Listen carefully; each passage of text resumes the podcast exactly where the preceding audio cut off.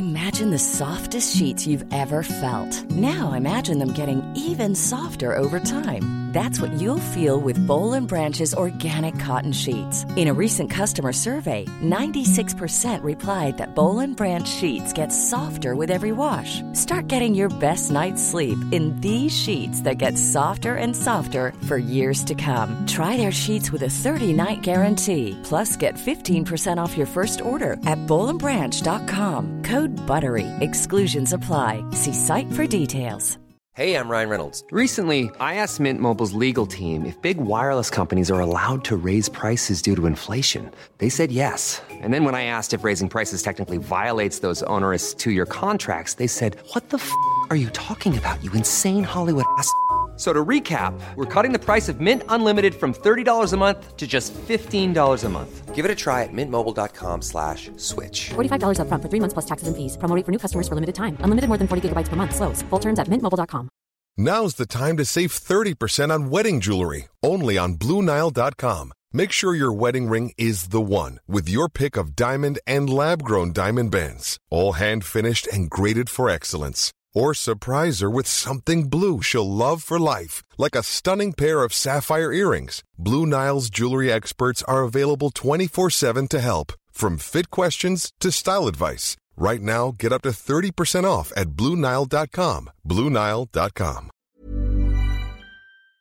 من دوست داشتم که هر جوری شده پاشو توی اون رویا بذاره. حتی که منو جلوه با همه دار و ندارمون رفتیم باز هم من پول این سفر رو نداشتم. علایق شخصیمون رو هیچ وقت یادمون نرو اگه داشت یادمون می‌رفت هم تلنگر بزنیم. بدون که 20 درصد 15 درصد بیشتر شانست نیست که تمامش کنی. یکی از بدترین و سختترین روزهای زندگیم بود. فکر می‌کنم نقطه عطف سفرم تدریس توی اون مدرسه بود. اگر این رویایی قد تو ذهنم بزرگ نبود باور کن برمیگشتم. و من سوار جیپ شدم و رسودم خودم رو به ابو فکر کنم بعد از حدود چهل روز چهل و یکی دو روز. مثلا شب شاید منفی 20 درجه بود زور بود مثبت 34 درجه. و شاید دو ساعت هم نشد جواب داد که ما منتظرتیم فردا. واقعا اگه پیام جلوه نبود ما گیر می‌کرد من الان دارم یه جایی میرم که پلنگ برفی و طولش بوده. و واقعا بعضیا نمی‌دونستن که رویا یعنی چی. روزای آخرم دیگه تنها چیزی که منو داشت اذیت می‌کرد این دلتنگی بود. وقتی بغلش کردم گفتم چقدر کوچولو شد من یه تیکای قلبمو گذاشتم تو اون در رو اومدم بیرون. تا منو دید گفت دیدیت.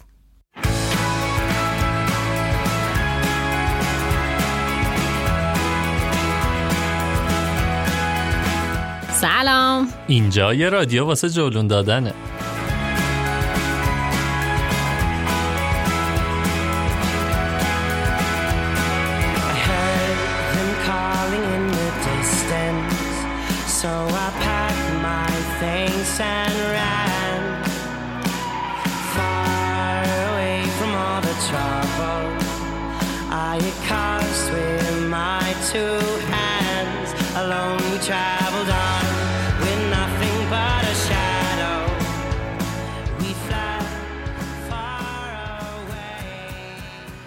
من سالار موسوی هستم و به همراه کیمیا خسروی تا الان 61 اپیزود رادیو جلون رو کنارتون بودیم. تو هر کدوم از اپیزودها در مورد مقصد جذاب برای سفر یا یه موضوع مرتبط با سفر و گردشگری حرف زدیم. توی این اپیزود دو تا مهمون ویژه داریم که با وجودی که سرشون خیلی شلوغ بود و برای مدت زمان کوتاهی تهران بودن اما لطف کردن و دعوت ما رو قبول کردن. عبدالرزا کوپایه و جلوه فقیه عزیز که مهمونای ویژه این اپیزود ما هستن. باید بگم ابوی عزیز چند ماه پیش یه سفر ماجراجویانه بسیار متفاوت رو تجربه کرده که برای توضیحش می‌خوام کپشن پست اینستاگرامی که حدودا سه ماه پیش به اشتراک گذاشته بود رو بخونم. مسافت 1586 کیلومتر. زمان فعالیت 690 ساعت و 40 دقیقه. صعود 95244 متر و فرود 92655 متر. 170 وعده دالبت. یه غذای نپالیه. 9 کیلو کاهش وزن و بیشترین فاصله بین دوتا هموم 18 روز. کمترین دما منفی 24 درجه. بلندترین ارتفاع 6190 متر و کمترین ارتفاع هم 869 متر.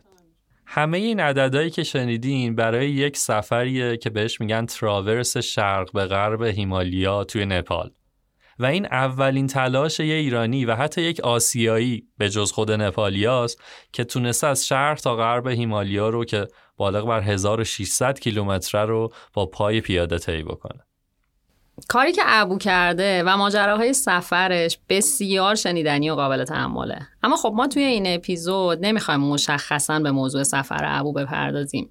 پیشنهاد می‌کنم برای شنیدن ماجرای این سفر هیجان انگیز اپیزود 21 پادکست بیس کمپ رو گوش کنید. توی این اپیزود ما می‌خوایم ماجرا رو جور دیگه ای ببینیم و یه جورایی این اپیزود رو در ادامه اپیزود سفر تنهایی و رابطه یعنی اپیزود 22 رادیو جولون می‌بینیم. توی دورانی که ابو در حال تراورس هیمالیای نپال بوده جلوه همسر ابو هم توی نپال مشغول پیگیری رویای شخصیش و حمایت از ابو برای رسیدن به رویاش بوده. و به نظرم این ماجرا بسیار جذابه و محور اصلی گپ و گفت امروزمون هم همینه. خب دیگه خیلی حرف زدیم. از اینجا به بعد ما بیشتر شنونده خواهیم بود.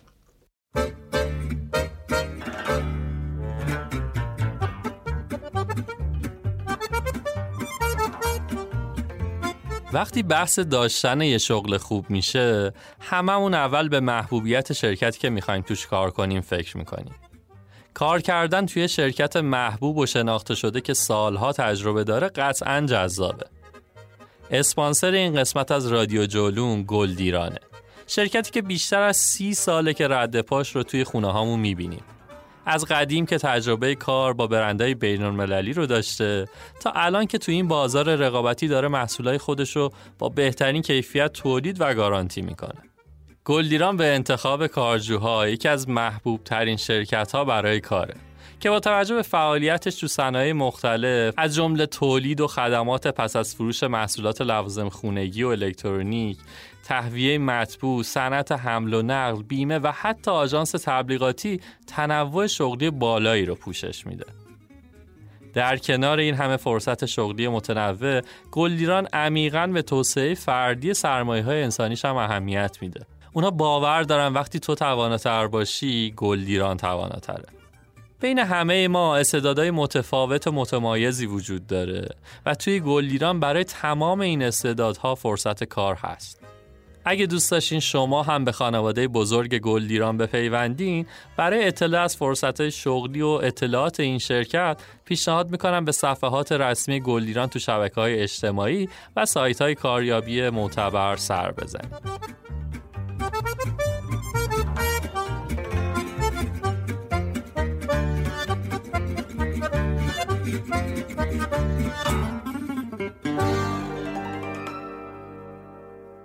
اما می‌خوام از نقطه صفر ماجرا بهم بگی. از زمانی که این رویا تو ذهنت شکل گرفت. من سال 94 با سه تا دیگه از دوستام تصمیم گرفتیم بریم نپال و دیدن اورست. حالا هر کس که کوهنوردی رو شروع می‌کنه همیشه این اورست میشه یه سمبل یه نماد برای همه کوهنوردا خب و دیدنش از نزدیک خیلی جذاب بود برای ما.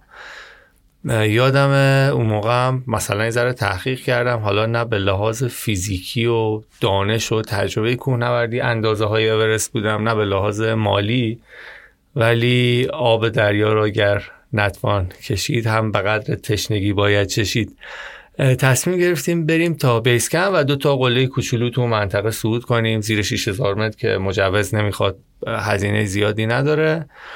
برنامه ریزی کردیم و یه مسیر این لوکلا و دیدن دره خنبه و شرپا و زیبایی های عجیب و غریب اونجا و شاید روستای پورتسه و نامچه من یه تیکای قلبم گذاشتم تو اون دره اومدم بیرون. پورتسه جایی بود که یادم اون موقع مثلا 64 5 تا خونه بود اونجا و 61 انسان زنده توی همون خونه ها که حداقل یک بار اورست رو صعود کردن. خیلی جای شگفت انگیزی بود پرسه و این پرسه همیشه background لپتاپ من بودش. فکر کنم اونجا اینجوریه که ما میریم درکه اونا میرن. واقعا. آره آره. آدم های عجیب و غریب. من برگشتم توی تامِل یه محله خیلی معروف توی کاتماندو پر کتاب فروشیه. وقتی برنامه تموم شد اون دو سه روز آخری که ما توی کاتماندو بودیم شروع کردم توی این کتاب فروشی ها با دوستامون چرخیدن. لالوی این نقشه ها با موضوع GHT که مخفف Great Himalaya Trail بود آشنا شدیم. از نپال برگشتم و خب قصه زندگی من سالهاست اینه که دیگه حداقل آخر هفته یه سفر چند ساعته چند روزه شده. مثلا 40 کیلومتری بندر عباس یه ساحل خوبه برم اونجا چادر بزنم بخوابم برم تو آب بیام بیرون برگردم خونه. و بارها سفر و سفر و سفر و همیشه با همون دوستایی که توی این سفر بودیم همیشه می‌گفتم ولی نپال یه چیز دیگه است. یادم سال 95 اگه اشتباه نکنم یه سفر یک ماه آمریکای جنوبی داشتم برزیل و بولیوی و پرو. خب خیلی به ما خوش گذشت.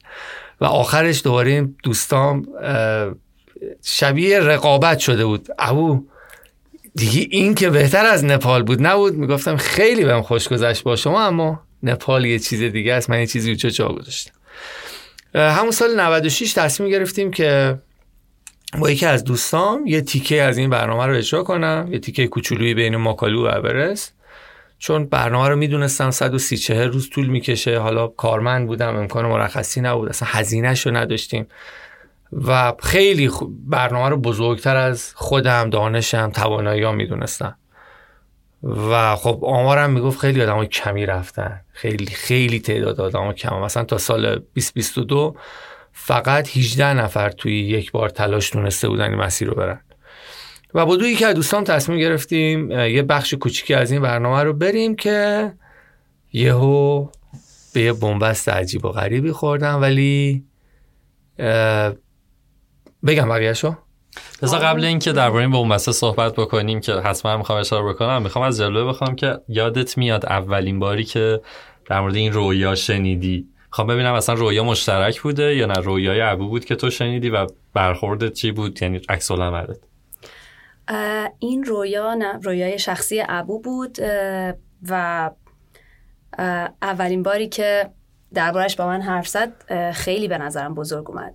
یعنی یه چیز خارج از تصور بود برای من تو، توی اون لحظه. اینکه همیشه ابو خیلی تداوم و خیلی اصرار داره برای برنامه, برنامه های ذهنی که میریزه. حتما یه جوری راهی پیدا کنه و انجامش بده. خب تو این هیچ وقت شکی نداشتم. اما خب خیلی برنامه بزرگی بود و خب اولین چیزی که فکر کردم این بودش که خب حداقل شیش ماه قراره که یک جای خیلی دور باشه که ممکنش دسترسی نباشه. یعنی برخورد اولیه من با این تصویر اون رویا اینطوری بود.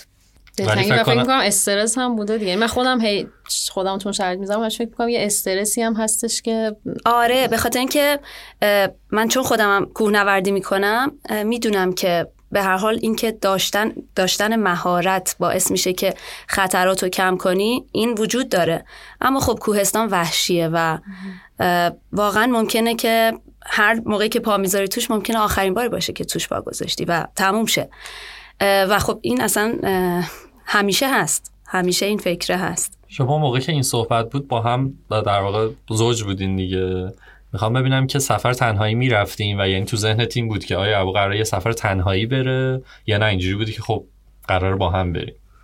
راستش این شکلی بودش که اون موقع ما ازدواج نکرده بودیم اما خب توی رابطه ما یه رابطه خیلی طولانی داشتیم.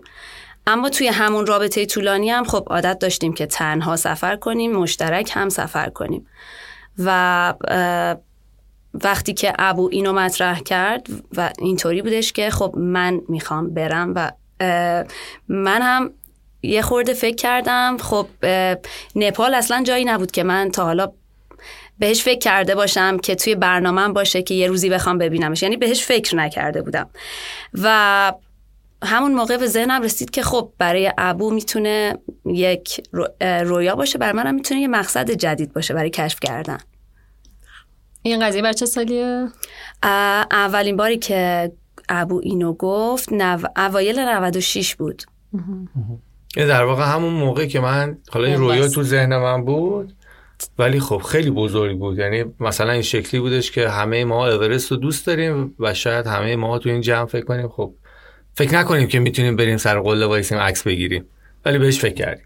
اون جیشتی هم همین شکلی بودش دیگه. من باش آشنا شدم و می‌گفتم چقدر آدمایی که این مسیر رفتن خوشحالن چقدر خوشبختن چقدر چقدر خوبی یه همچین تجربه ای ولی می‌خوام بهتون بگم حتی تو روزی که رفتیم نپال برای من این شکلی بود. دم اونایی هم که رفتن. حالا منم برم ببینم چقدرش رو می‌تونم برم.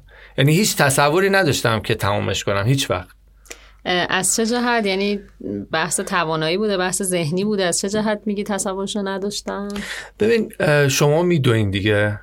وقتی می‌خوای بری ماراتون شرکت کنی امکان این که یه بار یه سی کیلومتر بدوی. حتی امکانی که یه بار یه 42 کیلومتر رو تست کنی و ببینی می‌تونی از پسش بر بیای وجود داره. یه دماوند می‌خوای بری حالا میری یه کوه 4500 متر میگی خب اونم میرم بالا دیگه. و یه عالمه آدم رفتن دوست و رفیقامون هر روز دارن آدما میرن. ولی اون برنامه امکان تست کردن نداشت. 1600 کیلومتر نمی‌شد من تو ایران راه برم بعد پاشم برم اونجا راه برم. به لحاظ زمانی هم نمی‌شد. یعنی 100 120 روز کی می‌تونه تست کنه بعد دوباره بره 120 روز بره تو داستان؟ هزینهش هیچ وقت اوقات پولشو نداشتم. بعد و اصلا به لحاظ فیزیکی و جسمی هم می‌دونستم کار من نیست. و یادم روزی که ما رسیدیم کاتماندو یه آقایی رو دیدیم به اسم رابین باستید. هم کسی بودش که این مسیر رو طراحی کرده برای اولین بار. و اون لحظه ای که می‌خواست خداحافظی کنی گفت ابو من می‌دونم که رویای تو من آدمایی که مثل تو اومدن اینجا نشستن تو اولیش نیستی آخریش هم نخواهی بود. ولی مثلا بدون که 20 درصد 15 درصد بیشتر شانست نیست که تمامش کنی. هر جا دیدی نمیشه سرد بارون برف مریضی گیر کردی دکمه استرس رو بزن. یا بیا پایین دیگه تمامش کن. همین که داری میری خودش فوق است.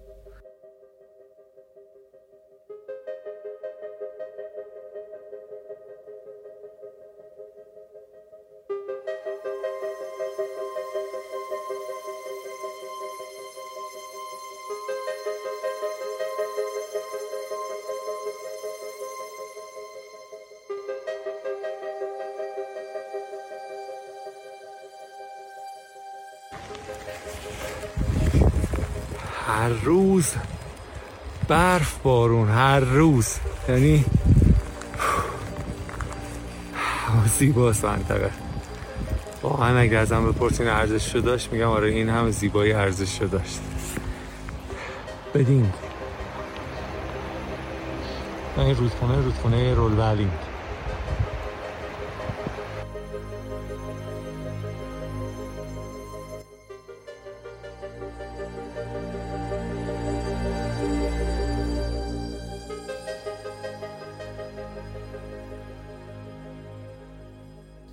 برگردیم به اون وقفه ای که سال 96 افتاد. یه ذره در مورد اون چیزی که قرار گرفت بین رویای تو تا محقق شدنش برامون میگی. سال 96 بودش که من و چند نفر از دوستای خیلی صمیمی و چند نفر آدم دیگه فکر می‌کنم با یه سوء تفاهم یا هر چی که میشه اسمشو گذاشت اینقدر دربارش نوشته شده و تحلیل شده که دیگه لازم نیست من دربارش حرف بزنم. من اومدم تهران و دو سال و یکی دو ماه ساکن اوین شدم. اگه بخوایم نگاه کنیم اون, اتفاق چه تأثیری تو این رویای من داشت و رویاهای من داشت می‌تونم بگم که نسبت به زیستن نسبت به زندگی کردن نسبت به راهی که قبلش می‌رفتم خیلی منو مطمئن تر کرد. چون توی اون محیط کوچولو آدم ها تنها کاری که دارن بکنن یا بازی کردن با رویاهاشون در ذهنشونه بازی کردن با خاطره هاشون در ذهنشونه و یا تعریف کردن اینا و من خوشحال بودم جزو اون آدمایی هستم که یک عالمه چیز برای تعریف کردن دارم یعنی آدمایی بودن که با میلیاردها تومن ثروت اونجا بودن و یه آدما مثلا. توهی بودن از خاطره فقط آدرس خونه‌هاشون رو توی شمال شهرش شمال و فلان و فلان داشتن.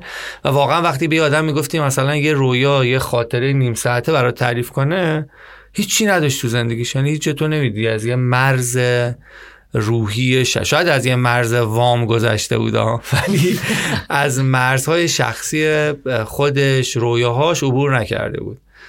و می‌تونم بهت بگم که شاید اون اتفاق به هیچ عنوان هیچ آورده برای من نداشته غیر از اینکه دو سال زندگی من ویران شه غیر از اینکه همیشه تا آخر عمر همراهم باشه. می‌تونم فقط می‌تونم این جنبش رو بگم که منو مصممتر کرد که بیشتر رویاهامو زندگی کنم. یعنی این زندگی هیچ اعتباری به ثانیه دیگهش نیست و اگه رویایی داری همین همین الان. برو سراغش. چه نکته جالبی گفتی؟ من یه مدت داشتم تحقیق کردم در مورد شادی و یکی از چیزهایی که تأثیر گذار بود توی شادی اینه که تجربه کنی. و حالا دلیلش این بودش که دقیقا تو وقتی که تجربیات زیاد میشه می‌تونی نقل مجلس باشی و روایت کنی و این روایتگریه باعث میشه آدم خوشحالتری بشی. دقیقا همین چیزی که گفتی یعنی که وقتی هی تجربیات زیادتر میشه آدم ها همه دوست دارن دور جمع شن آدم ها دوست دارن قصه ها تو بشنون ببینن چی کار کردی ولی هر چقدر پول داشته باشی آدم ها دوست ندارن حالا بشینن ببینن چند تا ساعت خفن داری چند تا خونه خفن داری. خب نمونه بارزش درست شدن یه سایت هایی مثل فیسبوک و مثل اینستاگرام و آدما با نوشته هاشون توی توییتر مشخص میشن عکساشون. یعنی ما اصلا انسان پدیده آرایش پدیده نوشتن پدیده یه چیزی یادگار گذاشتن. من فکر می‌کنم همه اینا از اینجا میاد که ما هممون دوست داریم دیده شیم مورد تشویق قرار بگیریم تحسین بشیم. این هم باعث شده آدما شروع کنن کارهای جدید کردن. همون همون یه پستی گذاشته بودم درباره اولین. این اولین شدن تو چیزهای مختلف و از اون آره دیگه واقعا درون آدم هم شادتر میشه. به اون دوران تو در مورد مسلما که خیلی سختی کشیدی اصلا در مورد اون میشه مساعدت ها می‌دونم مفصل صحبت کرد. اما می‌خوام ببینم که شما در مورد این رویاه تلاش می‌کردی که سعی کنی این رویاه رو یه جوری زنده نگه داری که یه کمکی بکنی یا نه؟ ابو ما اونجا که بودش توی اوین ما تلفنی با هم حرف می‌زدیم و فکر کنم اصلا نیازی نبود که اصلا من بگم. چون مرتب اینو میگفتش که به محض اینکه بیام تمرینات هم باید دوباره از اول شروع کنم و بتونم برنامه رو برم. و مرتب درباره این با هم صحبت می کردیم که زمان بندیش این که خب کی حالا بهترین زمانه برای رفتن کی میشه این کارو کرد؟ خب چقدر تمرین نیازه؟ ما به هر حال ابو 25 ماه نبود. البته من بعد از حدود 300 روز تونستم باش تلفنی صحبت کنم. ولی همون تایمی رو که مرتب با هم تلفن حرف می زدیم این شکلی بودش که در مورد جزئیاتش که خب کی شروع شه چی کارا باید بکنیم چه چیزایی نیاز داریم که تهیه کنیم چقدر باید چه کارای چه کار پیش, نیاز پیش نیازهایی باید انجام بدیم.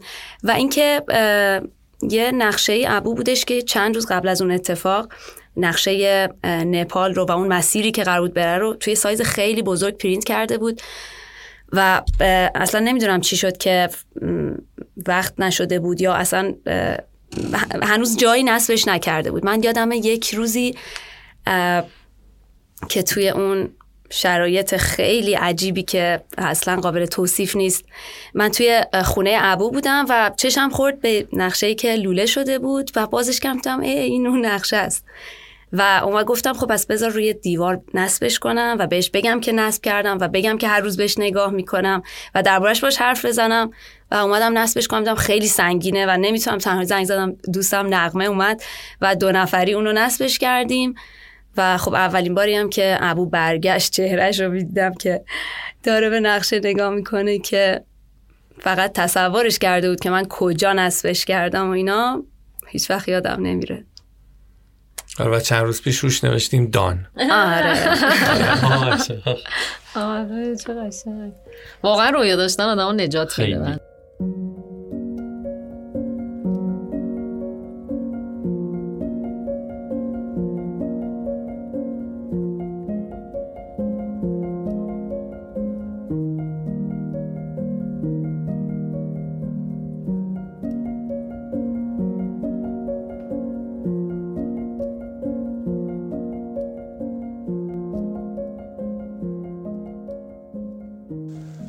اینجا کلی هم منتظر پیام جلوه موندم هنوز خبری نداده امیدوارم که قبل از خوابم بتونم پیامی ازش بگیرم. با خیال راحت بخوابم. اونم جاش خوب و همه چیش عالی باشه و دوره یوگاش هم فوقلاده باشه. شب بخیر.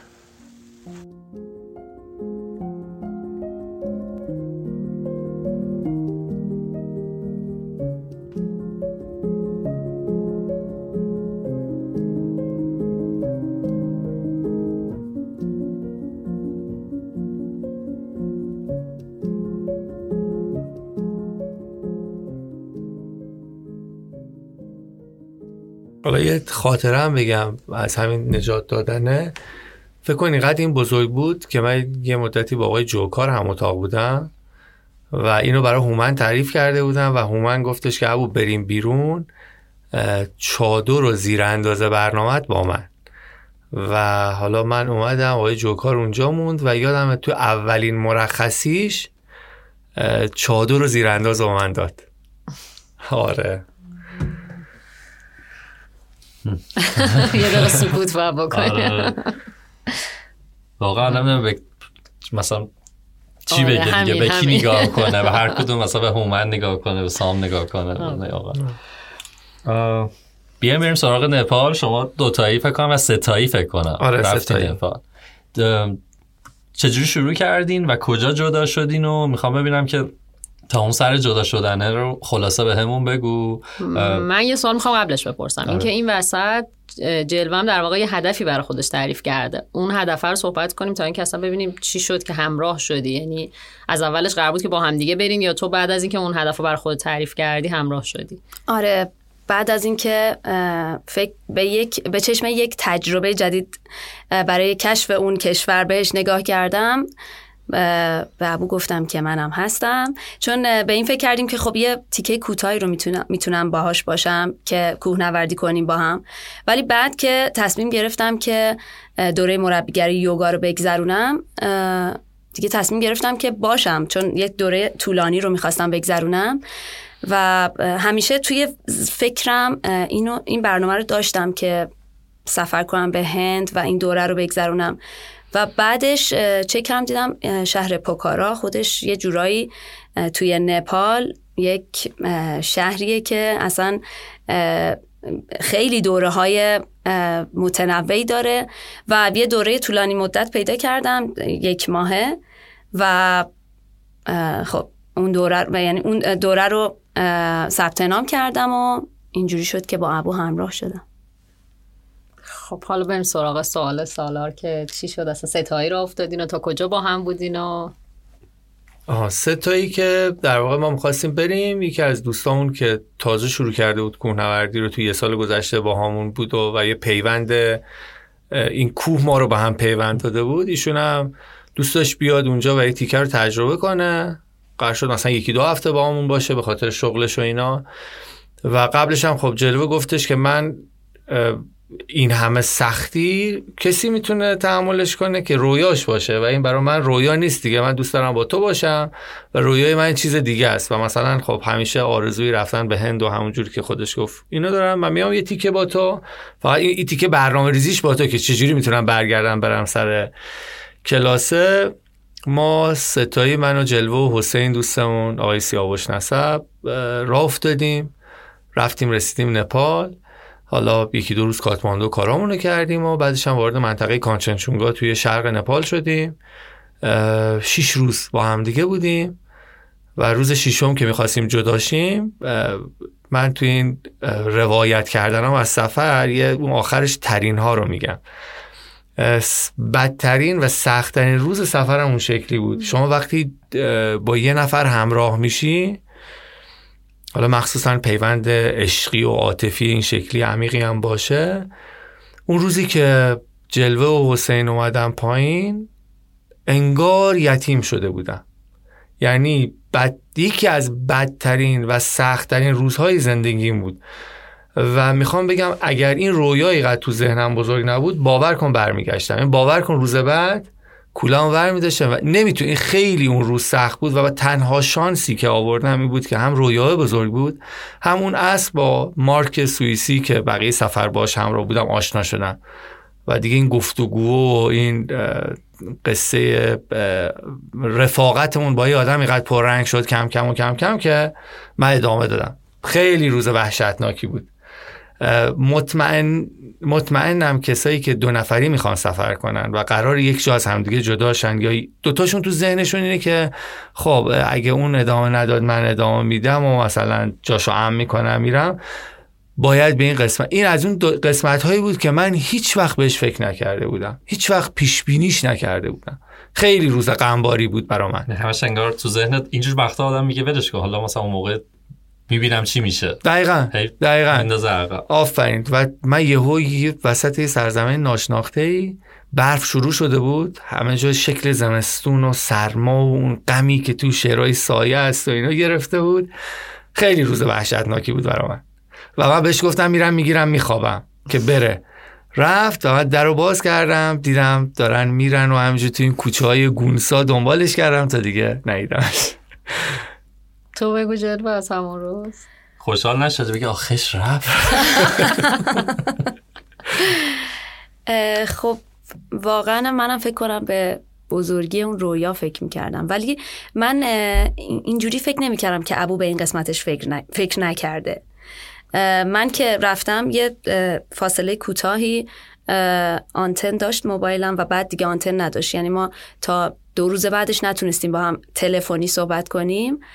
و خب خیلی سختتر بود واسه ابو ولی من همش فکر کردم که خب در مورد این موضوع فکر کرده فکر نمی‌کردم اینقدر براش سخت بوده باشه قطعا هم برای من سخت بود ولی خب مطمئنا به اندازه که ابو اینقدر براش تلخ بود که میگه س- یکی از سخت ترین روزای زندگیم خب واقعا به اندازه ابو این شکلی نبود آخه فکر می‌کنم اون استرس برنامه و این که اصلا تو. اون شرایط یه دفعه آدم قرار یه کار بزرگ رو شروع کنه همه چی تشدیدش همه چی با هم. دقیقا آره. آره. خب لحظه که جدا شدین قرار بود که صد روز فکر می‌کنم جدا باشین از هم دیگه. می‌خوام ببینم که تو واسه اون صد روزه چجوری برنامه ریزی کرده بودی و ما می‌دونیم که ابو رفت و توی اون یخچال ها و اون صخره ها و اون مسیر عجیب و غریب رو طی کرده تو اون بوران ها شانس آورده که زنده مونده و ما الان اینجا داریمش.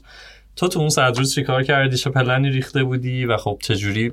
می‌دونم چون به برنامه ابو کمک می‌کردی یه ذره در این برام خب این شکلی بودش که برنامه کلی من یعنی اون چیزی که خیلی مشخص بود دوره یوگا بود که تایم شروع و پایانش مشخص بود.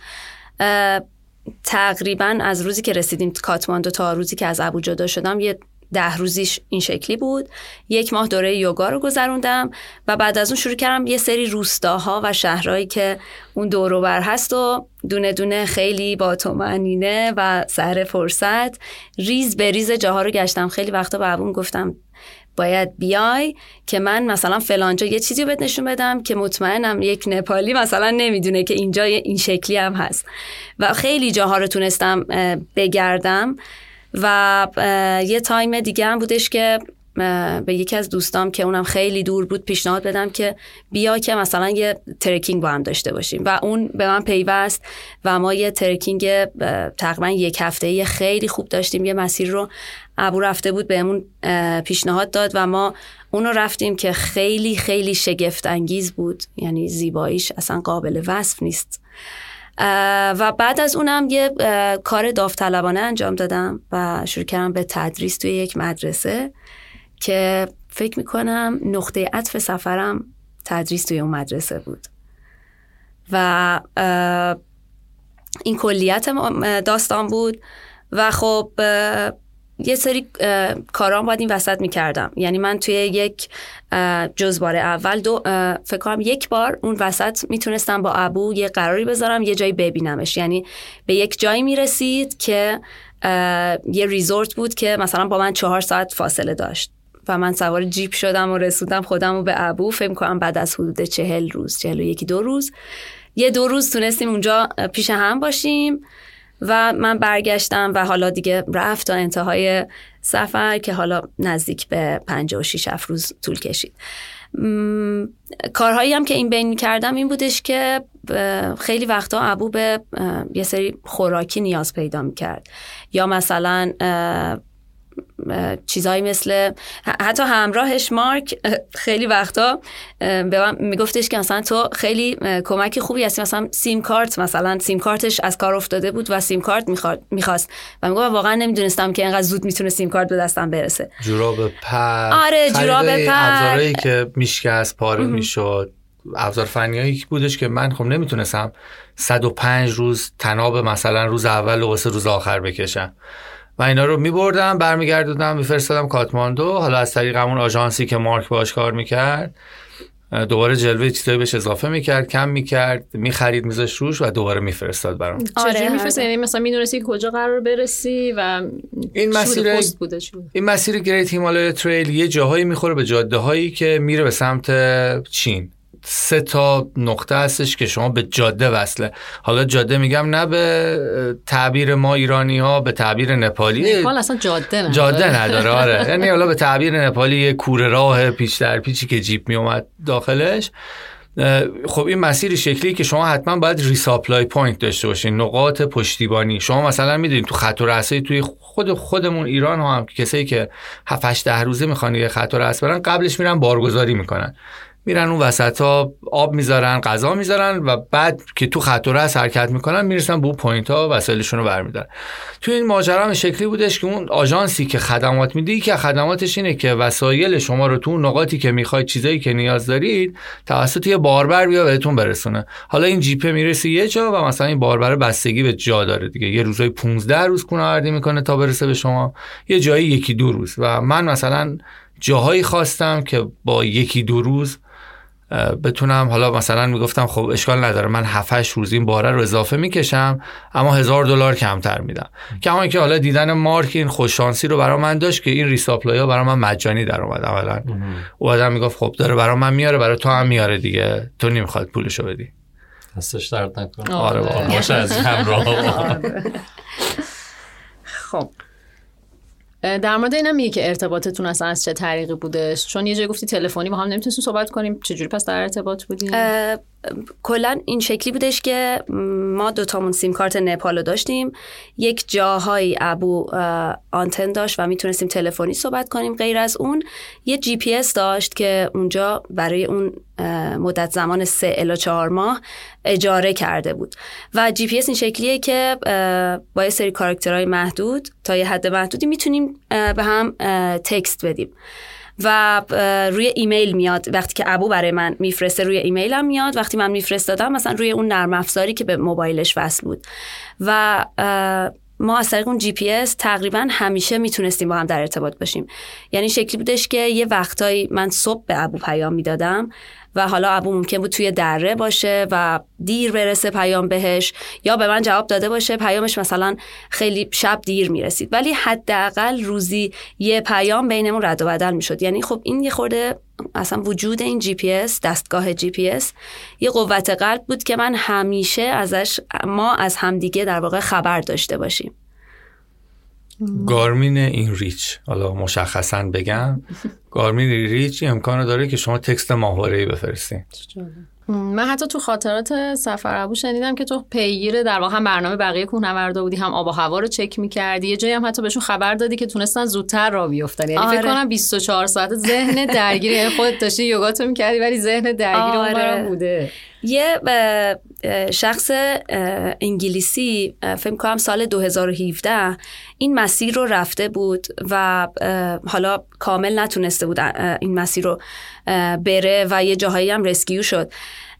اومد یه وبسایتی درست کرد و توی اون وبسایت از چالش ها و از نقشه رو در واقع جزئیات نقشه از همه چیز توی اون وبسایت می نوشت و در کنارش اومد یه تایمی یه گروه واتساپ درست کرد که کسایی که رویاشون جی اشتی هستش بیان توی اون گروه و هر گونه سوالی دارن رو اونجا بپرسن که حتی از اینکه چه ابزاری بخریم بهتره چی سبکتره یا اینکه چه فصلی چه کفشی و غیره.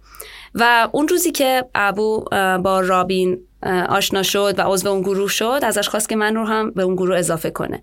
و توی اون گروه بودش که در مورد آب و هوا هم صحبت می شد و اون پیام خیلی مهم خراب شدن آب و هوا رو به مسک رابین گذاشت توی گروه. من سریع از طریق در واقع همون دستگاه جی پی اس برای ابو ارسال کردم که خوشبختانه خی- همون موقع هم فکر می‌کنم به دستش رسیده بود و ادامهش فکر کنم خودت بگی. آره اونم از لحظه های عجیب و غریب سفر بود. روبروی زیباترین 8000 متری نپال ماکالو بودیم.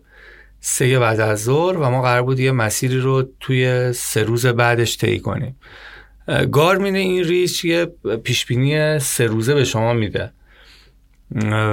خب سه روز بعدم مثلا دیدیم خب هوا خیلی بد نیستش و اینا. بعد یهو جلوه اینو فرستاد. چون احتمالا میاد از نزدیکترین ایستگاه زمینی پیش بینی رو میده به شما. آره رابین اینو گفته و تو منطقه آناپورنا هوا خراب و این داره میاد سمت منطقه اورست ماکالو. و رابین گفته بود مشخصا هیچ کس از گردنه ها رد نشه چون دو روز دیگه اتفاقای بد میفته و من اومدم به مارک گفتم و مارک اگه اگه قرار جی تموم شه حداقل این گردنه بعد الان راه بیفتیم. و یادم شب سرد عجیب و غریب یه ساعت فقط تو کیسه خواب یعنی اون راف دادیم مارک گم شد رفتن پیداش کردن مارک و راهنماش و باربرایی که داشت. اومدن یکی دو ساعت توی کیسه خواب توی با کفش. فقط دراز کشیدن پا شدیم یه آبشار یخی رفتیم بالا و بعد یهو زور مثلا شب شاید منفی 20 درجه بود زور بود مثبت 34 درجه. یه چیز عجیب و غریبی. اون دوتا گردنه رو رد کردیم و روز سوم گردنه سوم دقیقا یادمه. بالای گردنه برف آروم آروم شروع کرد باریدن. و واقعا اگه پیام جلوه نبود ما گیر می‌کردیم. چون دو روز پشت سر ما دو تا اسکاتلندی بودن و اون بندگان خدا مجبور شدن با هلیکوپتر اونجا رسکیو بشن. من اینو میشنیدم به خودم گفتم حتما این ازت بپرسم. اونجا که روز میشه تمام اون لباسا رو در میارین و دوباره میپوشین. چجوری سیستم توی 8000 متری یا جاهای خیلی سرد کوهنورد نه ببین داستانی که اول میری تو چادرت لباس عوض کردن اونجا خیلی معنایی نداره. آره. شورت شورت رو نگم. لباس بگم. هممون داریم. آره. اونجا شورت و ده روزی دوازده روزی یه بار عوض می‌کردیم دیگه. یعنی هم سرد بود هم سرد بود هم خشک نمی‌شد. یعنی من یه دونه رو میشستم هوا سرد بود و حالا تناب رخت که نیستش بند رختی نیستش که مثلا باد بخوره و وسط بغل کولت ببندیش. و سه روز چهار روز پنج روز میدی خوش نمیشه. دو تا دونه هم اضافه داشتم یه دونه دو تا دونه اضافه داشتم دقیقا. شبا اینه که واقعیتش اینه که تو کفش تو در میاری مارک جورابشو در نمی آورد. من جورابم ولی در می آوردم چون پاهام دوستشم هوا بخوره یه ذره. تو کیسه خواب با همون لباسا اگه خیلی سرد بود من کت پرم در نمی آوردم. اگه می‌تونستم تحمل کنم کت پرم در می آوردم. و یادم مثلا روزایی که خیلی سرد بود من میبایست یک ساعت با همه اون پوشاکم تو کیسه خوابم مچالشم بعد دونه دونه اینا رو در می آوردم. همیشم دستکشم و کلاهام توی کیسه خوابم بود که اینا گرم باشه و من از که سردم شد دونه دونه اینا رو تو کیسه خواب میپوشیدم یادم یه شب اینقدر دیگه دو سه شب شد. من با اینکه جوراب پر داشتم اینقدر پام سردش می‌شد که میومدم پوش دوم دستکش رو می‌کردم تو پام و بعد اونجوری. البته میشه ابزارهایی خرید که مثلا البته میشه ابزارهایی خرید که مثلا سرما رو جواب بده و خیلی سردتر از این شرایط تو شما دووم بیارین. اما چون وزنش می‌رفت بالا و موارد استفادهش موارد کمی بود من ترجیح دادم اینا رو نبرم اصلا و نخرمشون تهیهشون نکنم. سبکتر که معزاله که این کوله یه وقته می‌شد 33 4 کیلو. جورا هم دادم دست مار که امشب پاش می‌گفت سرما داره می‌زنه و اینا. یه ذره راحت باشه. پا خودم تو جوراب جوراب عوض کردم. و امیدوارم و وسیله هم تا فردا خوشه و مخصوصا کفشم. فردا توی روز آفتابی بهار سر یه ذره بریم. سر لومباسیونبا همه جا رو ببینیم ماکالو و کانچنشونگا رو ببینیم و بریم پایین به تودل برسیم و جای خوبی گیرمون بیاد بخوابیم و بعدش هم بریم پایین تر دیگه. هنگون اونجا وسایل هم برسیم خلاص اینکه اتفاقای خوبی بیفته. روز سخت و حالی بود. خیلی سربالای پرشی برف برف خیلی اذیت می‌کرد.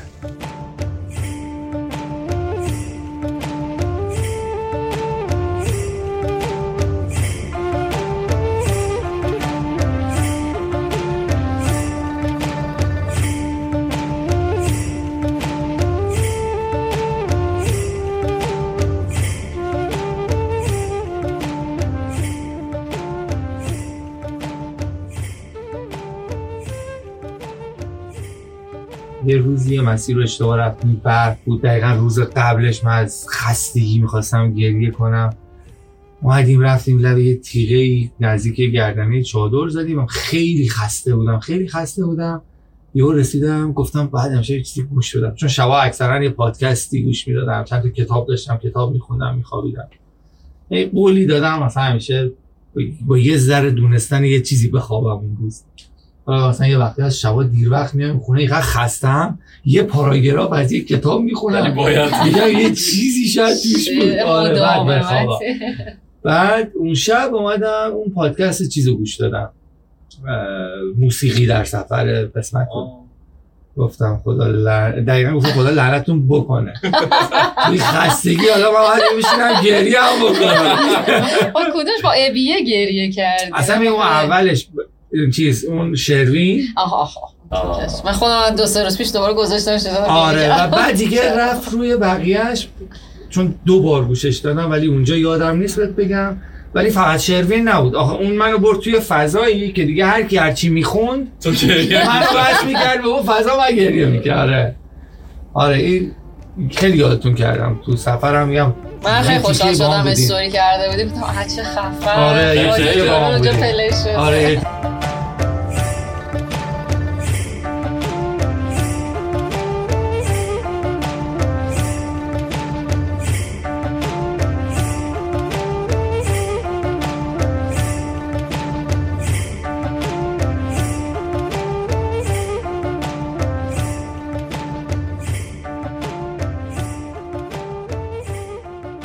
تجربه عجیب غریبی داشت من الان چندین سال دارم به پیاده روی ساده پیاده روی. فکر می‌کنم هی میگم نمیشه بدش کن چیز. تو اون شرایط تو اون چیز خیلی تو اون چیز خیلی. ببین به نظر من کسایی که عاشق طبیعتن حقشونه این شکلی بهش نگاه حقشونه یک بار یک طبیعت بکر و خالص رو تجربه کنن. یه جایی که زباله نباشه. یعنی مطمئن باشید تا چند روز زباله نیست. بعد با همه وجودت اینو بف... لمسش کنی. من یه باری اتفاق برام افتاده بود. توی یه دونه lagoon یه دریاچه فصلی توی آمازون آمازون از کشور پرو. اینقدر اونجا وحشی و اینقدر اونجا واقعی بود که این شبنم از روی برگ درخت اون ورش که میافتاد تو آب این چلیک آبشو میشنیدی. شگفت انگیز بود شگفت انگیز. گاوبانگی وقتایی. حالا هنوز اون موقعی که می‌رفتیم گاوبانگی اینقدر آدما نمی‌رفتن و خیلی چیزا طبیعی تر بود. کما که هنوزم معتقدم آدم اگه توی چادر استتار باشه گوشه نشسته باشه همونقدر زیبایی رو می‌تونه تجربه کنه. این سفرم اینقدر برام شگفت انگیز و یه لح... من تو این سفر تا دلت بخواد گریه کردم از دیدن زیبایی ها. یعنی تنها کاری از دستم برمی اومد اون لحظه میشه نظر گریه می‌کردم. چقدر اینجا قشنگه آخه. من بارها و بارها و بارها گریه کردم. و فکر می‌کنم این زیبایی ها منو حل می‌داد جلو. اینقدر منو حال من خوب می‌کرد. حالا هر آنچه هم دارم بهت میگم واقعا حس درونم خیلی آدم اهل قلوی نیستم. فکر می‌کنم این حرف صادقانه خیلی بیشتر به دل آدم میشینه تا بخوای فیلم بازی کنی و اینا. من یه روزایی بود از سختی مسیر یعنی دیشب داشتم یکی از بچه ها می‌گفتم سنگ نبود که بشینم گریه کنم. یعنی مثلا این سربالایی رو اومده بودم بالا رسیده بودم توی برف و فکر می‌کردم الان این گردنه رو رد کنم مثلا می‌رسم یه جای میشه کم زد. یا مثلا یه کلبه است. می‌رفتم می‌رفتم این پام می‌رفت و بالای زانو تو بر و واقعا دلم می‌خواست گریه کنم. یعنی اگه یه سنگ بود که روش بشینم میشستم. نمی‌تونستم وایستم از خستگی. ولی این ذوق این که فردا صبح این طلوع میفته روی این برفا و میفته روی این قله و مثلا این شکلی میشه اونجوری میشه خیلی جای شگفت انگیزی دیدم و اونا همش منو حل می‌داد جلو. این زیبایی ها دیگه چون خودت عاشق طبیعتی می‌فهمی. وقتی عاشق طبیعت باشی دونه دونه اجزاش برات معنا پیدا می‌کنه واقعا به نظرم به عشق دیدن دالبت خیلی برای 170 مین بار دالبت. فاجعه ببین یه چیزی واسه من واقعا جالب بود. این بودش که چون تو کوهنوردی خیلی آدم می‌تونه روی این چیز بیفته که فقط مستقیم نگاه کنه بره.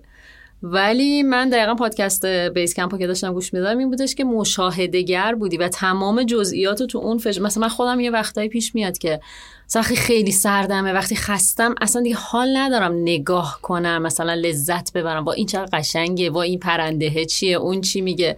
فقط می‌خوام تموم شه. و خب احتمالا یه بخش زیادی از مسیر رو همیشه تو اون حالته بودی که هیچ مثلا شرایط مهیا نبوده برای لذت آره. بردنه. ولی فراموش نکردی که لذت ببری و این خیلی جالب بود واسه من. من همیشه هر برنامه که می‌خوایم بریم حتی مثلا یه کوه یه روزه به جلوه صبح پا میشیم می‌خوایم بریم باشگاه شبش دیر خوابیدیم خسته. جلوه میگه بریم نریم. میگم می‌خوایم بریم مثلا آخر هفته برنامه. بعد دیگه حال بدنیمون خوب باشه که فقط لذت ببریم. چون هر چی ضعیفتر باشی تو بیشتر به این جزئیات فکر می‌کنی. این سفر دو تا داستان داشت. هیچ موقع من به تموم شدنی اینقدر طولانی بود. تو فکر نمی‌کردی قرار مثلا دو روز دیگه تموم شه. بذار گازشو بگیرم این دو روز تموم شه. شاید واقعا اگه این شکلی بود من اینقدر به جزئیات نگاه نمی‌کردم. اینقدر اون افقش طولانی بود و در کنار اونم من هیچ برنامه ای نداشتم که بگم حتما امروز اینجا و حتما امروز اینجا. مگه یه جایی بود که برف بود یه جایی بود که یه حالتی بود که بهتر بود که من رد می شدم ازش به خاطر امنیت و سلامتیم. یه آروم آروم و بعد به سالار می‌گفتم دیدن طبیعت و هر چی که بیشتر تو طبیعت باشی خب بیشتر میشناسیش دیگه. من یکی از قصام توی سفر بود که من گیاه ها رو خیلی نمی‌شناسم. حشرات رو خیلی نمی‌شناسم ولی باز انکبوت ها رو می‌دیدم چیزای مختلف رد پاها این که مثلا من الان دارم یه جایی میرم که پلنگ برفی و توله‌ش بوده. بعد وسط لای پلنگ پای پلنگ برفی رد پای روبا رو می‌دیدم که این روباهای کی اومده؟ چون روباها عادت دارن این red fox ها. بعد از اینکه گوشتخواری توی territory شون حرکت می‌کنه میان بهش میگن منم اینجا حالا جرئت نمی‌کنم بیام خودم رو نشون بدم ولی می‌تونم بیام. این بازی کردن با اینا سختی ها رو واقعا واسه من کم می‌کرد. خیلی من غرق شادی بودم.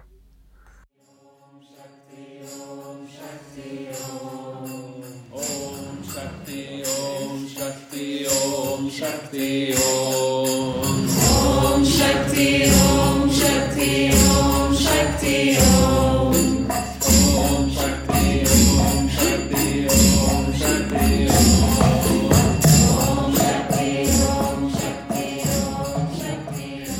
تجربه یوگا رو بخوام بگم. من چند سال بود که خیلی آروم یوگا می کردم و خب با- مربی های مختلف هم کار کرده بودم. اما این و تصمیم گرفتم که مربی یوگا بشم و این دوره مربیگری رو که پیدا کردم و وقتی که رفتم اونجا اول از اون location ی که وجود داشت بگم یک retreat بود که روی تپه بود و مشرف به یه دریاچه‌ای که توی پوکارا هست به اسم فکر کنم فوا. این خیلی همون جاش خیلی آرامش بخش بود برای اینکه بخواد یه همچین دوره توش برگزار بشه. یه بخشش اون یادگیری یوگا به روشی کاملا متفاوت از این چه- از آنچه که من توی ایران اینجا یاد گرفته بودم بودش و یه بخش دیگهش همون تعاملاتی که با مثلا یازده نفر دیگه که از یازده تا کشور مختلف بودن و یک ماه قرار بود باهاشون زندگی کنم. نهار و صبحانه باهاشون بخورم با هم یوگا کنیم روزای تعطیل با هم بریم شهر رو بگردیم و برگردیم. اینها خب فکر می‌کنم تاثیرات خیلی زیادی بر روی من گذاشت و خیلی چیزا من یاد گرفتم. همون هم اتاقی که من نگرانش بودم الان یکی از دوستای خیلی خوب منه که من خیلی ازش یاد گرفتم. و خب این اینم کلا توی اون فضا بودنه فقط برای من واقعا یوگا نبود. اون تعامل, تعامل خیلی خیلی خیلی برام ارزشمند بود. این بخش یوگاست. اگر مدرسه رو هم بخوام بگم. آره مدرسه چون گفتی نقطه عطف سفرت هم بود خیلی آره من اینجا تو دوران دانشجویی تجربه آموزش و کار با کودک داشتم. بعد جدا از اون توی مدرسه طبیعت و اینها دوره تسهیلگری کار با کودک رو هم گذرونده بودم. یعنی با بچه ها کار کرده بودم. خیلی کوتاه ولی کار کرده بودم و معمولا هم ارتباط می‌گیرم با بچه ها خیلی خوب. و توی ورکوی دنبال کاری میگشتم که یوگا باشه و این مدرسه رو که دیدم حالا با توضیحاتی که خوندم خیلی دلچسب اومد برام و کامنت های خیلی خوبی که گذاشته بودن. و درخواست رو که فرستادم برای مدیر مدرسه تقریبا فکر کنم شاید دو ساعت هم نشد جواب داد که ما منتظرتیم فردا. و من اصلا فکر نمی کردم که اینقدر زود جواب بده. و وسایلم جمع کردم فکر کنم یک ساعت حدودا با کاتماندو فاصله داشت. و رفتم اونجا توی خونه مدیر مدرسه که مدرسه در واقع بخشی از خونش بود مدرسه بزرگی نبود تقریبا ده تا کلاس داشت و توی خونه مدیر مدرسه یه اتاق داشتم که اونجا زندگیم کردم. در واقع توی خونه مدیر مدرسه بودم از غذایی میخوردم که همسرش درست می‌کرد و حالا اون بخش مدرسه که پنج روز در هفته بود این شکلی بود که روزی چهار تا کلاس داشتم با لیول های مختلف و باهاشون انگلیسی کار می‌کردم. حالا با بعضی کلاس ها اکسنت با بچههایی که خیلی کوچولو بودن شده اعداد و ارقام و اینها رو کار می‌کردم و مدرسه ده تا کلاس داشت. این شکلی بودش که اونقدری حیاتش بزرگ نبود که مثل کلاس های دیگه مدرسه های دیگه زنگ تفریح بخوره واسه همه و همه بیان سر همه بیان توی حیات چون فضا کوچیک بود برای اون همه بچه دو کلاس دو کلاس زنگای تفریحشون با هم فرق می‌کرد. مثلا سر کلاس در حال مثلا کار کردن با بچه ها بودم که زنگ تفریح مثلا دو تا کلاس دیگه خورد می اومدن دم در میشه خواهش کنم کلاس بعدی بیای سر کلاس ما؟ خیلی ارتباطات این شکلی با ای داشتن. و مثلا می‌گفتم قول میدم فردا بیام امروز نمیشه. و این چیزای عجیب غریبش بود که مثلا داشتیم درس کار می‌کردیم و انقدر سر و صدا زیاد بود چون بقیه توی حیات بودن که همینجوری با هم کار می‌کردیم دیگه. و اون ارتباط با بچه ها اون که بچه هایی که اونجا هستن چجوری فکر می‌کنن درباره رویا من حتی باشون حرف می زدم یه وقتایی زنگ آخر که بود و باید می‌رفتن خونه چند تاشون بودن که هم سرویس داشت مدرسه. یه سرویس یه اتوبوس مینیبوس خیلی قدیمی و یه سری بعد پیاده می‌رفتن و اونایی که پیاده می‌رفتن همیشه یه رو 20 دقیقه میموندن. مثلا ما با هم حرف می‌زدیم. من در مورد اینکه دوست دارین کجاها برین دوست دارین چیا رو ببینین توی دنیا جایی هست که بشناسین که دوست دارین برین تجربهش کنین. رویاهاتون چیه؟ اصلا آرزوهاتون چیه؟ و واقعا هم کسایی پیدا می‌شد توشون. یعنی اینا فقط توی اینستاگرام فضای مجازی نیست که می‌بینیم یه, یه نفر نمی‌دونه رویا یعنی چی. و واقعا بعضیا نمی‌دونستن که رویا یعنی چی. و در مورد این چیزا هم باهاشون حرف می‌زدم. خیلی خیلی خوب بود. اصلا وصف نشدنیه. چه قشنگ دنیای یه سری آدم بزرگ کردی به نظرم. آره. من یه داستانی هم فکر کنم جا افتاده. دوست دارم بش بشنومش.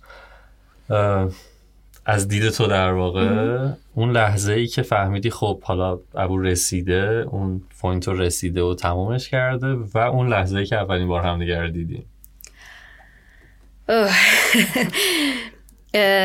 فکر کنم ساعت دوازده و نیم ظهر بود که پیامش اومد که انجامش دادم. و خیلی خیلی شگفت انگیز بود. البته که انتظار داشتیم که مثلا روز بعدش تموم کنه و یه جورایی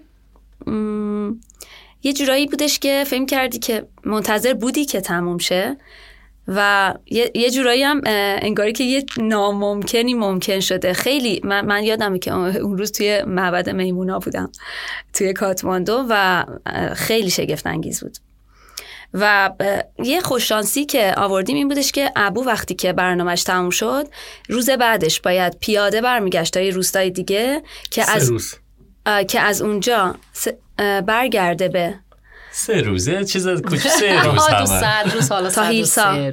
تا هیلسا بعد یک روزه میمد هیلسا بودم تا سیمیکود میباید سه روزه برمیگشتم. آره منظورم که می‌خواستم توضیح بدم که با جیب قرار بود دوباره برگردی. خلاصه یک پروسه سه روزه می‌شد که بخواد به من برسه.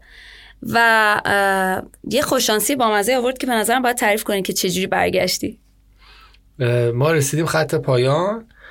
یه فصلی بودش که گردش در واقع این خط پایان که میگی مثلا چیزی ده برای این مسیر علامتی چیزی نه نه نه. یعنی خط شما... پایانو میده یا فقط خودت می‌دونی خط پایان نه نه خودت فقط می‌دونی. در واقع یه روستا هست به اسم هیلسا توی مرز نپال و چین. و اون یه نرده هایی هستش که در واقع میگه اینجا دیگه چینه تو حق نداری بری چین اون بیشتر ور. ادامه آره. خیلی یه جای پلشت و زشت و در حال ساخت و ساز و یعنی چیز قشنگی نیستش. ولی رسیدن به اون نرده ها خیلی قشنگ بود. ما رسیدیم اونجا. برنامه تموم شد. فصلی بود که هندوها می اومدن می‌رفتن توی چین چون کیلاش در چین واقع شده و برای هندوها در واقع محل تولد شیواست. و هندوها معتقدن که همه هندوها باید قبل از مرگ دور دوره کیلاش رو در واقع تواف کنن. هلیکوپتر مرتب می اومد و می‌رفت و مارک گفتش که همه تو, تو ابو تو دعوت من هلیکوپتر برمیگردیم دیگه من نمی‌خوام پیاده برم. شماره بس. مار کنم اصلا رفاقت با مارک یه جور لاتاری بوده این. واقعا واقعا. حالا به غیر از اینکه این آدم آدم ثروتمندی بود بسیار بخشنده بود و بسیار آدم دانایی بود. یعنی گفتگو با این آدم یه عالم پنجرهای جدید برای من باز کرد پنجرهای پرنور. و بعد این باربرا خب پیشفرز ذهنشون این بود خب دیگه دوتا که دارن میرن دست... تو- یعنی اینا این شکلی که توقع هم ندارن یا منتظر چیزی نیستن ما زندگی اون شکلیه دیگه پذیرفتنش. و یهو گفت راستی شما سه نفرم باید با هلیکوپتر بیاین. چون قرار نیست من اگه با هلیکوپتر میرم شما پیاده بیاین. و بقیهش هم که من دارم با هواپیما میرم من که حالا خودم پول بلیت خودم رو دادم ولی مارک گفتش که باربرا اینا هم نباید با اتوبوس و جیپ برن. چه فرقی می‌کنه؟ من دارم این مسیر تموم کردم. با این فشار شما هم دیگه نباید فشار اضافه تحمل کنید واسه اونم بلیت هواپیما گرفت. و این خوششانسی که جلوه میگه ما رسیدیم هیلسا. قرار بود صبح روز بعدی ساعت 6 و نیم با هلیکوپتر برگردیم. گفتن هفت هفت و نیم هشت هشت و نیم. ما پرواز ما ساعت یازده پرواز داشتیم از سیمیکوت به یه شهر دیگه به اسم تاپلجونگ و از اونجا به به شهری به اسم نپالگنج. نپالگنج و از اونجا به کاتماندو. شد هشت هشت و نیم نه یهو یه پنجره کوچیک هوایی باز شد. این هلیکوپتر اومد دنبال ما. ما رو سوار کرد و 20 دقیقه ای ما رو رسوند سیمیکوت و ما پریدیم تو هواپیما اومدیم. همون دوتا اسکاتلندی بدشانسی که رسکیو شده بودن اونا در واقع با هلیکوپتر اومدن اون گردن ها رو رد کردن و دوباره با یه فاصله دو سه روزه پشت ما می اومدن اونا. اونا دو روز بعد از ما رسیدن هیلسا و هفت روز به خاطر هوای بعد بیچاره اونجا گرفتار شدن. بعد هفت روز تونستن وای اگه. اونجا گرفتار شد آره. فکر کنم اندازه کل سفر کش می آورد آره. دقیقا. چون من دیگه چون آخه اون روزای آخرم دیگه تنها چیزی که منو داشت اذیت می‌کرد این دلتنگی بود. جلوه پ- و من بهش گفتم گفتم جلوه من هر جور باشه بین سه تا هفت جولای خودم رو بهت میرسونم. و به مارک هم گفتم مارک تو رو خدا به یه ذره تندتر بریم. و می‌گفت باشه تو می‌خوای تندتر بری برو ولی من تا از خودم بهت میرسونم یه جورایی. چه روز قشنگی هم قرار بر- به هم برسن هفته جولای. چه تولد.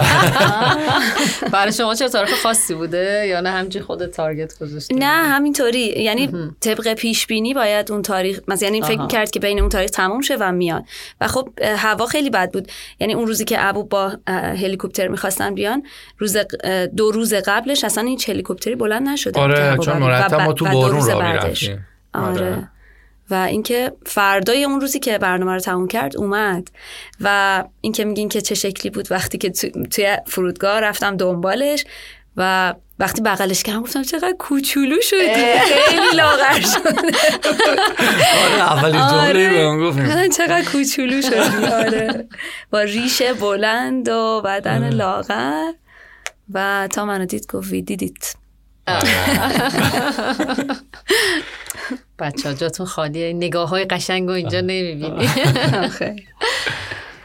یه سوال حالا کلا همیشه مثلا مخاطبای ما و اهالی سفر درگیر هستن که وقتی تو رابطه ای داری سفر تنهایی میری و نه. این ماجرای شما که اصلا دیگه ورای اون سفر تنهایی تو رابطه. اصلا یه لول دیگه ایه که من وارد اون قضیه نمی‌خوام بشم ولی بحث مالیش به نظرم همچنان می‌تونه دغدغه باشه چون فکر می‌کنم که این سفر خیلی هزینهش زیاد بوده و خب یک نفری به خاطر رویای شخصیش یعنی یه نفر از اون دو نفر که تو رابطه است یه بودجه زیادی رو از پس انداز داره برمیداره اینو چه جوری در واقع تونستین هندل کنین؟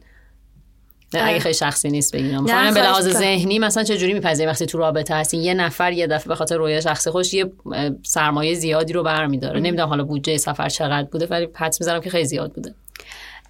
داستان اینه که من فکر کنم باز همش پذیرفتن این قضیه برمیگرده به همون بزرگ بودن اون رویا رویاه که من توی مدت طولانی از رابطه که با ابو بودم و تا اون اتفاق اوین که افتاد و مثل چیزی بود که فکر کردم که ابو هر جوری شده باید انجامش بده. یعنی پا باید توی اون راه بذاره.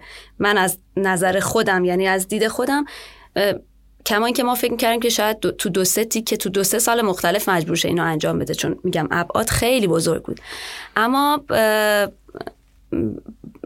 برگردیم به اون داستانی که اون سختی ها و اون اتفاقات عجیب و غریب که تو زندگیمون افتاد. من که شخصا واقعا دلم می‌خواست که هر جوری شده ابو پاشو توی اون داستان رویای شخصیش بذاره. کلا هم توی حالا همون جوری که اشاره کردی توی رابطه ها این شکلیه که آدما رویای مشترک می‌سازن. اهداف مشترک که اینو خب زندگی رو خیلی قشنگتر می‌کنه. اون ارتباط دو نفره رو روی مشترک خیلی قشنگ می‌کنه. ولی ما مرتب همیشه با هم حرف می‌زدیم که در واقع اون توی کتاب کیمیاگر سانتیاگو میگه مادر و پدرم انقدر مشغول ساختن اون زندگی و روزمرگیاش بودن که اصلا یادشون رفت که باید رویا داشته باشن. و ما به هم می‌گفتیم که همیشه به هم می‌گفتیم که رویاها و اون علایق شخصیمون رو هیچ وقت یادمون نره. اگه داشت یادمون می‌رفت هم تلنگر بزنیم. اون بخش مشترک رو داشته باشیم ولی اون شخصی ها رو هم قربانی رابطمون نکنیم.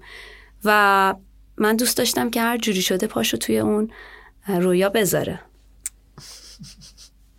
خیلی قشنگ بود. و در واقع ما از پسندازمون بر نداشتیم ما هرچی داشتیم خرج کردیم. ولی من همش فکر می‌کنم مثلا چه یه سفر کوتاه هم آدم میره یه هفته میره سفر. من همیشه اینو با خودم مرور کنم مثلا خونه که دارم میرم بیرون یه دور آخرین نگاه رو به خونه می‌کنم و وقتی برمیگردم فکر می‌کنم چقدر همه چی متفاوته. یعنی یه هفته حتی رفتی یه سفر معمولی میه یه همه چی متفاوته.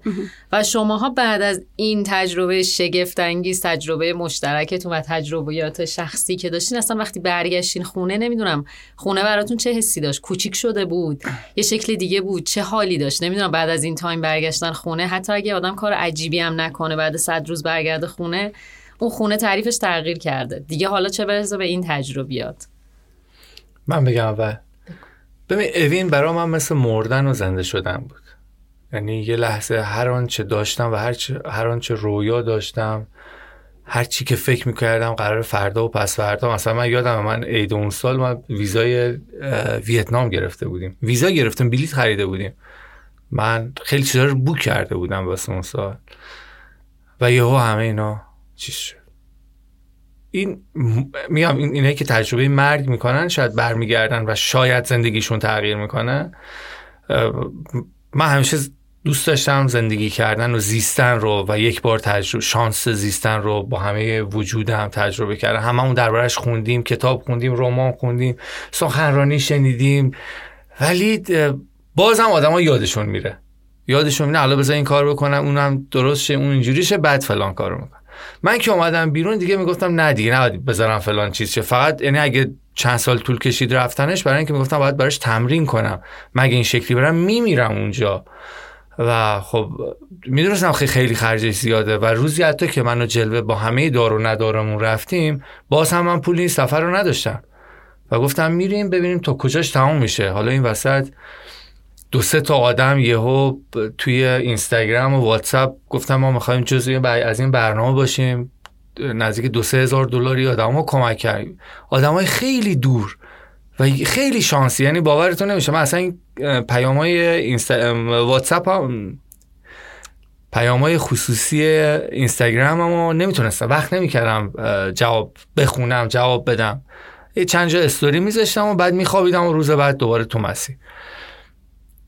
یک روز صبح خیلی شانسی من اینا رو باز کردم. همینجور شروع کردم تو این پیامات چرخیدن. یهو دیدم یه یه هم دانشگاهی خیلی قدیمی به من پیام داده. سر کنجکاوی بازش کردم که ببینم هم دانشگاهی بعد از مثلا 15 سال چی داد چی گفته؟ و یهو گفته یه شماره حساب بده می‌خوام یه بخشی از این سفر باشم یاد و فکر می‌کنم در قرار 10 20 دلار کمک کنه و بعد دو ساعت بعد دیدم هزار دلار کمک کرده. اومدن مارک. یه آدم آدمی بود که یک عالمه از هزینه های سفر من رو پرداخت تو تیکه آخر سفر ما راهنمای مشترک داشتیم. راهنما اولین باری بود که می اومد تو مسیر و من کسی بودم که ترک مسیر رو از این اون گرفته بودم. یه جاییشو خودم کشیده بودم و من همش دو سه ساعت جلو اینا می‌رفتم. سنگچین میذاشتم خط میکشیدم که مارک بعد از این مسیر بیا اینا. و روز آخر توی کاتماندو با من گفت ابو تو پول راهنما رو نباید بدی تو راهنمای ما بودی قسمت آخر سفر. در صورتی که راهنما اجباری بود و من میبایست می‌دادم. و و و و. سوال تو یادم رفت. خونه. برگشت خونه. خب من بعد از دو سال یه بار برگشته بودم خونه. این تجربه خونه رو داشتم. خیلی دلتنگ بودم تو این صد روز. باز اون تجربه دو ساله عزیزامو برام عزیزتر کرده بود. قدر خانواده قدر چند تا دوست مهربانی. دوست دارم اسمشو ببرم. مثل ایسا پوردوست که تمام اون لحظه های سخت کنار خانواده من بودی آدم ها میترسن فاصله می‌گیرن. حقشونه اصلا. حقشونه. ولی این آدم مونده بود. خب من اینقدر دلتنگی آدم بودم دوستشم بیام خونه و این آدم ها رو ببینم. خونه آدم رو ببینم عزیزامون رو بغل کنیم. اما همیشه خونه برای من فقط یه جای خواب بوده و یه جایی بوده که من بتونم توش رویا پردازی کنم. اما خونه از موقع اومدن جلوه چون ما حدود یک سال و چند ماه با هم ازدواج کردیم خب باز معناش فرق کرده دیگه. اون خونه قبل نیست. یه جایی که من میام پیش جلوه با هم فیلم می‌بینیم با هم غذا درست می‌کنیم. باز رنگ و روش فرق کرده دیگه. قبلا برای من جا خواب بود. الان یه جاییه که می‌تونم با جلوه سفر کنم توش. آره این شکلی برای من الان خونه. و وقتی اومدم همین بود دیگه. ما صد روز از هم دور بودیم. با یه دلتنگی بزرگی. دلتنگی من نسبت به جلوه اون نسبت به من اومده بودیم و دوستشم توی این خونه. الان باورت نمیشه من همیشه شبا دوازده یک خوابم. ولی از وقتی که آمدم ما دیگه تا سه چهار این عقده فیلم ندیدن با هم دیگه حرف نزدن کتاب نخوندن تا سه چهار بیداریم. تو ابو خیلی خوب توضیح داد. فکر می‌کنم که واسه منم همون شکلیه. کما اینکه به قول تو فکر کن یعنی اون دلتنگی است که اول من خیلی دلتنگ همه کسایی که دوستشون دارم بودم. و روزای آخر بود که یه بار توی جی پی اس به ابو پیام دادم که من حتی الان دلم برای خونهمونم تنگ شده. یعنی دلم برای خونه تنگ نشده بود. خب چون ابو یه جای دیگه بود. من یه جای دیگه خونه برای من با وجود ابو معنی پیدا می‌کنه. ولی یادم ای چند روز آخر که بهش پیام دادم که من دلم برای خونه هم تنگ شده. و اون دلتنگیه بود که وقتی که اومدیم گفتم آخیش خونه. ولی اون حس این که فکر کنم بعد از دو سه روز برای من یا بعد از چند روز میاد و اومد این بودش که خیلی کوچیکه. آره. خیلی کوچیک. آره. بچه من یه سوال دیگه دارم. آره. بچه رویای جدید برنامه جدید چجوری تو فکرشین خواهی به همین سرعت سر پا شدین و رفتین سراغ بعدی یا نه؟ آره به بعدی داریم فکر می‌کنیم. ولی نمی‌دونم که رویا رو با اینقدر زود بگیم یا نه. هم که فکر می‌کنیم. خواستم بدونم چجوری یعنی به این سرعت رفتین سراغ بعدی یا نه؟ آره تقریبا همونجا که بودیم. بهش همش می‌گفتم داره تموم میشه که دیگه زندگی معنا نداره بعدی. آره. آره. خب دمتون گرم بچه خیلی کیف داد. خیلی مرسی از شما. کیف دادی و من اصلا فکر نمی‌کردم اینجوری در بیاد یعنی دیروز که داشتم فکر The unbeatable foe to bear with unbearable sorrow to run where the brave dare not go. To right the unrightable wrong, to be better far than you are, to try when your arms are too weary, to reach the unreachable star. This is my quest to follow that star,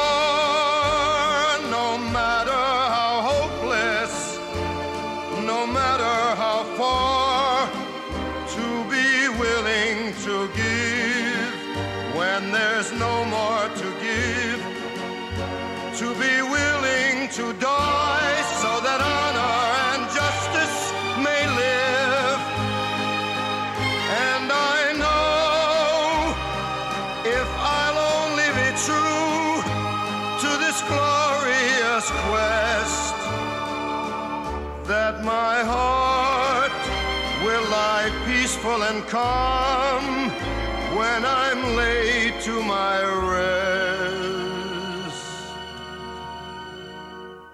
And uh, the world will be better for this. That one man, scorned and covered with scars, still strove with his last ounce of courage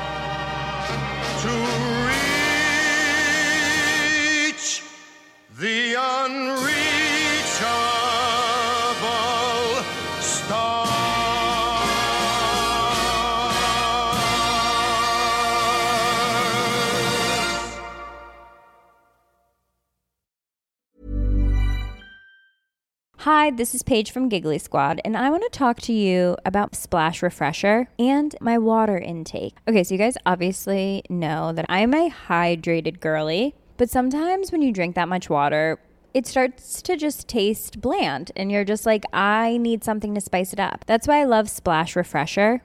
It has zero sugar, zero calories, and it's a splash of sweetness. And they come in five different flavors. They're so good. Wild berry, acai grape, pineapple mango, lemon, and mandarin orange. My favorite is the wild berry because I just I just love a berry. So if you're like me and you're drinking water all day, then try Splash Refresher. It's going to absolutely change your water game and it's good for you.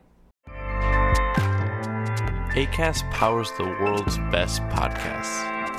Here's a show that we recommend.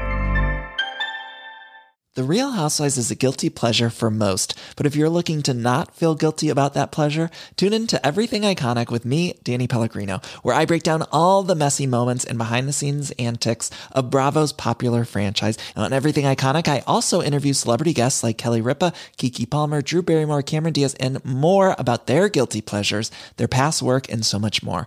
So if you're pop culture obsessed and find yourself watching way too much reality TV like me, tune in to Everything Iconic with Danny Pellegrino wherever you listen to podcasts.